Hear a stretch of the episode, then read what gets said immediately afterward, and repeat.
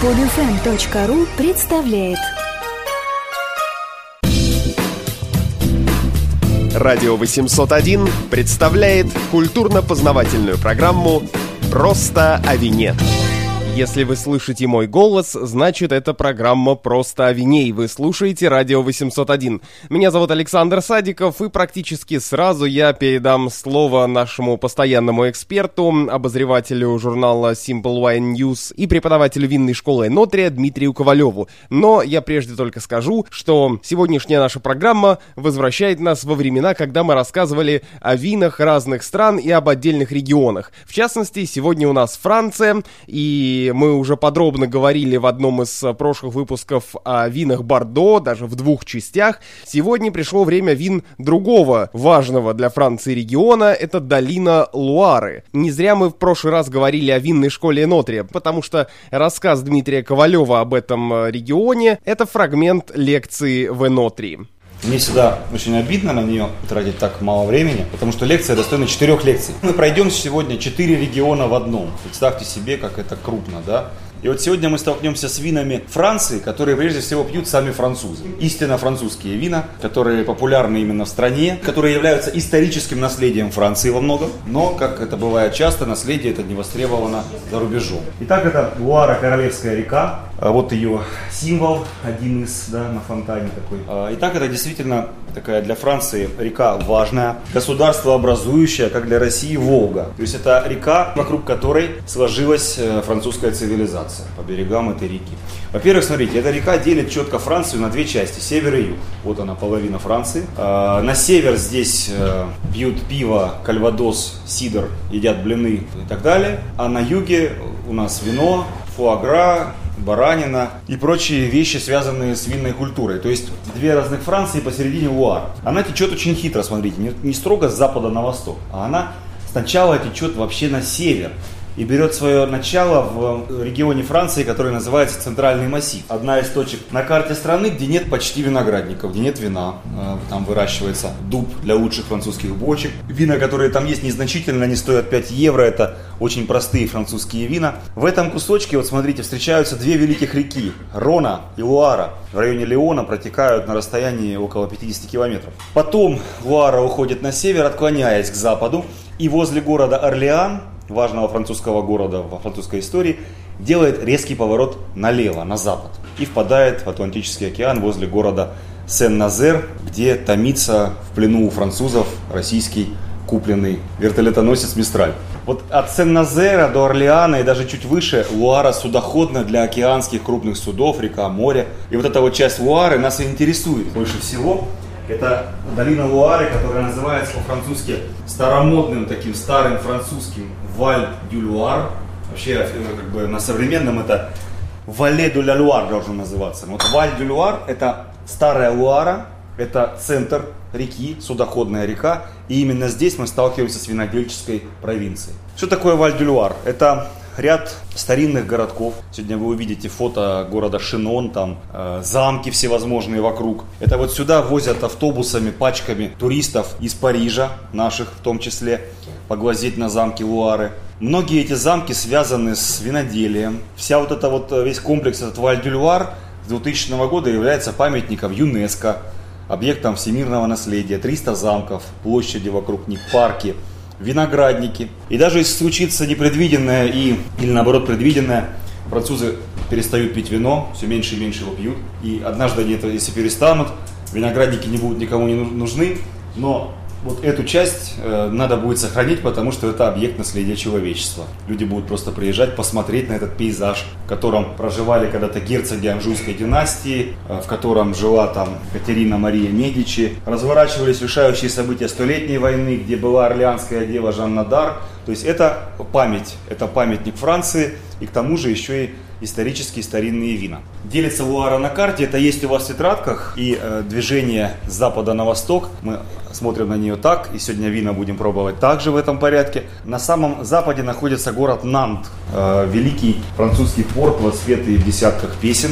Отсюда французы переселялись в Канаду в свое время, там создавали свои колонии по всему миру. Город стоит на реке, но сюда заходят морские суда. История вин этого места связана всегда с морем. Здесь делали простое, такое легкое вино для моряков, которое можно было перегнать на крепкий алкоголь. Вино это называется мюскаде, мы сегодня его пробуем. Сейчас это белое такое кислотное, ненасыщенное вино. И регион называется или его название Паинанте, то есть страна Нантская, или по названию главного вина, так его и зовут Мюскаде, главный сорт Мюскаде. Редкий, кстати, случай во Франции, когда целый регион называется по названию сорта. Дальше, выше по течению реки, находится область Анжу, Сомюр. Как раз э, отсюда происходят, наверное, самые титулованные луарские вина со статусом крю, гран-крю. Это вина красные, розовые, белые, белые, сладкие, разные типы вин. Анжу как раз таки тоже историческое вино Франции. Оно было известно в эпоху даже до Бургундии и даже котировалось среди представителей Парижа, жителей Парижа. И в романе Дюма какой-нибудь Д'Артаньян вламываясь в кабак, кричит «Анжуйского вина мне сюда подайте». А когда ему говорят «Анжуйского нет», тогда давайте вашу Бургундию. Потому что Анжу лучше. Бургундия были враги короля, герцоги, которые враждовали с ним, а анжуйцы свои ребята, сам король был родственником анжуйских герцогов. Выше по течению область, которая называется Турень, по-русски мы говорим Турень, а по-французски Туренна. Область э, связана с городом Тур. Тур по-французски башня. В Туре э, проживает, до сих пор находится резиденция турского епископа такого лидера католической Франции, здесь множество монастырей, и он даже, наверное, котируется не меньше, чем епископ Парижа. В этой области мы сталкиваемся с лучшими луарскими красными и интересными белыми, в том числе игристыми винами. Наконец, дальше по реке, на самом востоке, находится область Луары, которую называют центр, или, когда поясняют поподробнее, центр Луары, Сан-Хульва. Вот здесь э, может возникнуть э, как бы непонимание, вот какой это центр? Это восток, да? но это центр реки, потому что здесь до устья 500 километров и от устья 500 километров, ровно половина реки. Плюс ко всему, это географический центр Франции. Если вы ткнете пальцем в карту, попадете ровно сюда. Здесь находятся самые известные на экспорте и в России вина Луары, виноградники Луары. Это прежде всего Сансер и Пуи-Фюме. Это великие белые и красные вина, белые более знаменитые, из сорта Савиньон Блан, Савиньон Блан, которые как раз таки создали нынешнюю славу долине Луары. И тот самый случай, что вы эти вина будете встречать сплошь и рядом в российских винных картах, э, бутиках и так далее. При том, что регион он гораздо меньше увидите, чем остальные. Он такой малюсенький ряд маленьких коммунальных э, разорванных таких виноградничков. Вот короткий экскурс. Значит, э, если взять от устья к вершине, к середине реки. Климат меняется, соответственно, чем дальше от моря, тем более становится суровым. Климат побережья океанический, похожий на Бордо. Климат с постоянными дождями, с прохладным летом, ну и теплой зимой. Чем дальше, тем климат более суровый. И, наконец, континентальным он становится в районе как раз центра. Здесь вы можете зимой увидеть снег и мороз до минус 10 градусов. Это сердце Франции, самый удаленный от моря виноградник. То есть здесь климат меняется точно так же вслед за удаленностью от устья. И точно так же меняются почвы, и тоже их природу познать э, легко, если знать, э, как, бы, как река текла и наносила те или иные виды почв. То есть в устье Луары вот здесь почвы наносные, э, это алювиальные почвы, это песок в основном. Но интересно, что там внизу гранит. Гранитные подпочвы, это создает определенный стиль здешних вин. И лучшие как раз таки вина этой местности сделаны на гранитных подпочвах. Выше по течению в Сомюре, в Анжу тоже гранитные выходы, а в Самюре и Турене нам встречается больше известняка. И даже здесь встречаются склоны над рекой, на которых виноградники спускаются прямо к течению. Хорошие такие южные экспозиции, много солнца. Как раз поэтому место рождения интересных белых и красных. И кроме почвы известковых, встречается еще такая почва, как туф. Это вулканическая почва, это след древнейших, древнейшей деятельности вулканов на этой земле. То есть туф и известняк.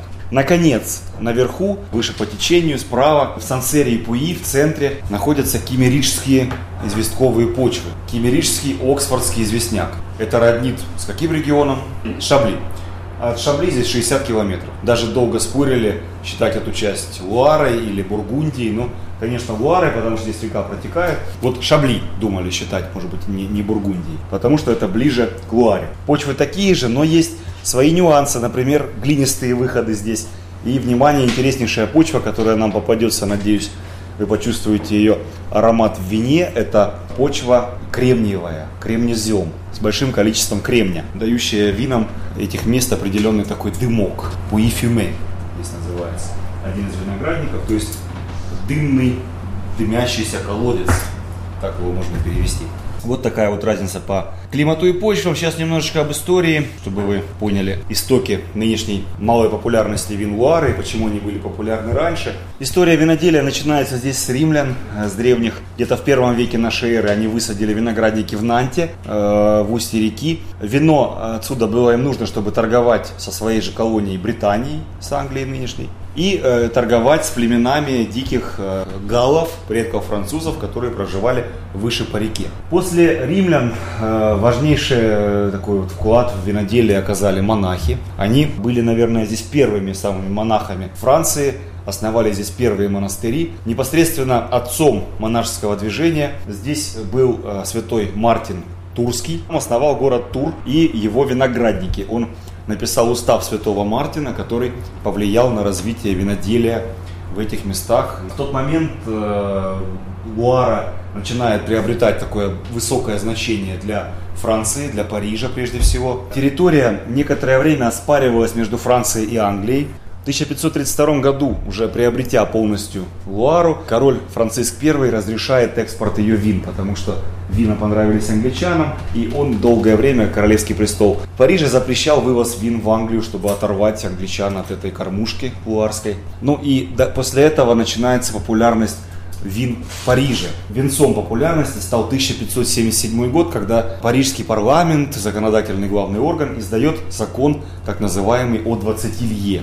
Лье это такая мера длины, вроде около 4 километров. Закон был такой, значит, Париж был уже тогда крупным рынком. Там уже было несколько сот тысяч жителей, все пили вино. И парижские купцы, негацианты пытались виноградники высадить вокруг города или в самом городе. Э, уже тогда были проблемы какие-то с экологией, с качеством. Во-первых, это север, не дозревало вино. Во-вторых, они росли чуть ли не на помойках, на свалках вокруг города. Качество вина было низкое. И вот парижский парламент подумал о качестве и решил запретить вина, потребляемые в Париже, привозить с территории ближе, чем 80 километров от столицы. То есть они провели такую черту и сказали, вот там за ней, за 101 километром, да, выращивайте свое, пожалуйста. За этим э, э, кругом, вокруг Парижа, 80 километров, оказались два главных виноградника, Шампань и Луара. Вот так они стали еще ближе к столице, и их вина стали максимально востребованными. Это были ближайшие виноградники к Парижу. Качество луарских вин растет, и они востребованы в столице. Ну вот все, что было после 18 э, века, э, можно назвать закатом вин Луары, который, к сожалению, не кончился сейчас. Опять же, вот причина того, почему у нас так мало времени уделяется в курсе на эту реку. В 1709 году в устье долины Луары, в Нанте, высаживаются голландские купцы, э, циничные ребята с севера, которые уже тогда имели колонии большие, то, что впоследствии стало Манхэттеном, да, Нью-Йорком в том числе, колонии в Индонезии, в Индии в самой, в Южной э, Америке. И они торговали э, с жителями тех мест, с колонистами, вином. И вот они сделали такое роковое предложение луарцам. Они сказали им, ваше вино уже в Париже пьют мало, оно никому не нужно, кроме французов. Настоящие парни из Голландии, моряки пьют крепкий алкоголь, называемый бренди. Как раз таки именно голландцы точно так же совратили виноделов коньяка, и сделали, так сказать, имя этому региону на бренде. Ну, в Луаре это не получилось, просто они заставили, вынудили, убедили виноделов Луары высадить простой кислотненький легкий сорт, который легко перегонять, из которого легко сделать бренди. А смысл хорошего дистиллята бренди – это перегнать что-то легкое и получить что-то сложное, потому что при перегонке вы э, все, что есть в вине, выводите в какую-то степень, да, концентрируете. Поэтому, если у вас, не дай бог, вино красное, то ничего хорошего при перегонке не получится. Поэтому стараются перегонять белое, легенькое. Вот как раз таки сорт мюскаде, известный в Бургундии Мелон де Бургонь, бургундская дыня он переводится, они сюда высадили, и стали его перегонять. Э, с тех пор вся история Нанта и Мюскаде – это история того, как сделать что-то приличное из этого сорта. Они борются над этой мыслью уже давно, что-то уже получается, но французы же такие же упертые люди, в общем, которые никогда не согласны что-то менять, раз уж досталось им от предков, пусть и из-под палки вот голландской, но они сохраняют этот сорт и пытаются его как-то сейчас развивать. Следующая дата роковая в истории Луары и всей Франции – это гражданская война которая здесь произошла после революции французской. 1792 год – это год ее разгара, это Вандейское восстание, это кровавое подавление восстания крестьян, руководимых дворянами. В итоге луарцы попали в число врагов э, Парижа, врагов новой власти, республики. Луара так э, резко упала в глазах Парижа, и вот эта связь Париж-Луара в то время и кончилась. Остались эти замки, остались их традиции, они очень верны традициям, кухни старофранцузской, каким-то вот там обычаям, но Париж ушел уже туда, где он находится сегодня. Добила Луару железная дорога из Парижа на юг, 1850 год. Вывоз вин начался с юга из Марселя, из долины Роны в Париж. Оказалось, что луарские вина плохо конкурируют с такими винами потому что смысл любого негацианта того времени был взять вино бочками, разбавить его и подать, продать людям. То есть э, какое-нибудь вино из Марселя, темное, насыщенное, густое, соблазняло их больше, чем ненасыщенное легкое луарское. Популярность вин продолжала падать, и в 20 веке взялись за их спасение, по сути дела. В 30-е годы здесь провели первые операционы, и луарцы были такими деятелями важными в становлении культуры географических наименований операционов вина.